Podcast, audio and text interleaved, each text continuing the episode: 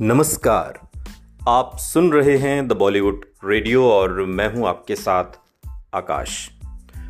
दोस्तों, आज के इस पॉडकास्ट में बात शमी कपूर, राजेश खन्ना और एक ऐसी फ़िल्म की जिसने काका को सुपरस्टार बनाया। जी, बिल्कुल सही पहचाना आपने, हम बात कर रहे हैं फ़िल्म आराधना की।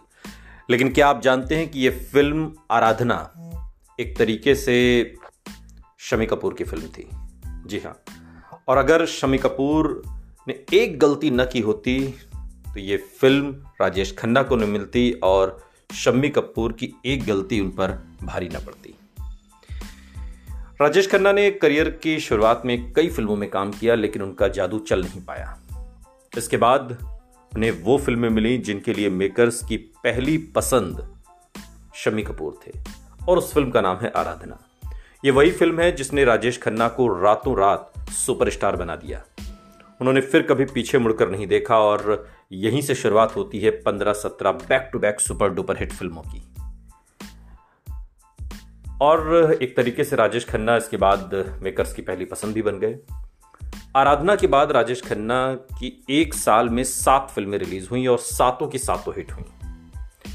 राजेश खन्ना की फ़िल्म आराधना साल उन्नीस सौ उनहत्तर में रिलीज़ हुई थी, जिसमें उनकी जोड़ी शर्मिला टैगोर के साथ नज़र आई थी। फ़िल्म की कहानी लोगों को इतनी पसंद आई कि थिएटर्स कई दिनों तक हाउसफुल रहे। लेकिन आपको जानकर हैरानी होगी कि इस मूवी के लिए राजेश खन्ना फ़र्स्ट चॉइस तो थे ही नहीं। ये फ़िल्म तो दरअसल उन्हें मिल गई थी। खबरों की माने तो फ़िल्म आराधना मूल रूप से शमी कपूर के लिए लिखी गई। डायरेक्टर शक्ति सामंत ने शमी कपूर को कास्ट करने का मन बना लिया था, लेकिन उस वक्त ऐसा हादसा हुआ जिससे शमी कपूर बुरी तरीके से टूट गए। दरअसल उनकी पत्नी गीता बाली का निधन हो गया, जिसकी वजह से उन्हें बहुत गहरा सदमा लगा और वो इस घटना से लंबे समय तक उभर नहीं पाए। इसके बाद शमी कपूर के साथ शक्ति सामंत का ये प्रोजेक्ट अधर में लटक गया। लेकिन इसके बाद एक और पेंच फंसा, जिसकी वजह से शक्ति सामंत ने इस फ़िल्म के आइडिया को ही रद्द करने का मन बना लिया। दरअसल हुआ यूँ कि फ़िल्म की कहानी सचिन भौमिक ने लिखी थी उसी समय सचिन ने शशि कपूर के लिए एक श्रीमान, एक श्रीमती भी लिखी। अब पेंच ये फंस गया कि दोनों फ़िल्मों का क्लाइमैक्स बिल्कुल एक जैसा था।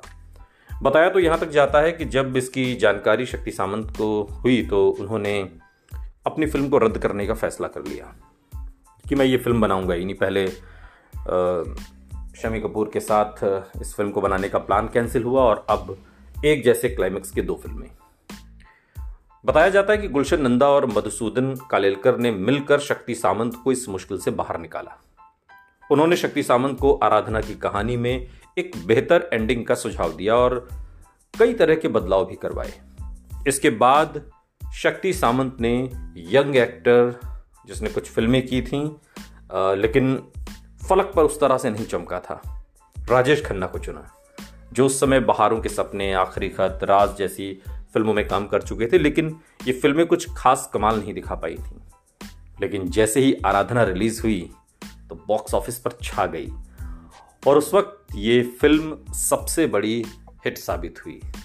लेकिन ज़रा सोचिए कि अगर शमी कपूर, राजेश खन्ना की जगह इस फ़िल्म में होते और शमी कपूर इस फ़िल्म के हीरो होते तो ये फ़िल्म कैसी होती? कल्पना कीजिए, आँखें बंद करके वो सभी गाने याद करिए, चाहे वो ट्रेन में बैठी शिवनाथ टैगोर को देखकर गाया हुआ गाना हो, मेरे सपनों की रानी कब आएगी तू, या फिर रूप तेरा मस्ताना। वो तमाम गाने अगर शमी कपूर पर फिल्माए गए होते, राजेश खन्ना फ़िल्म में ना होते तो क्या होता?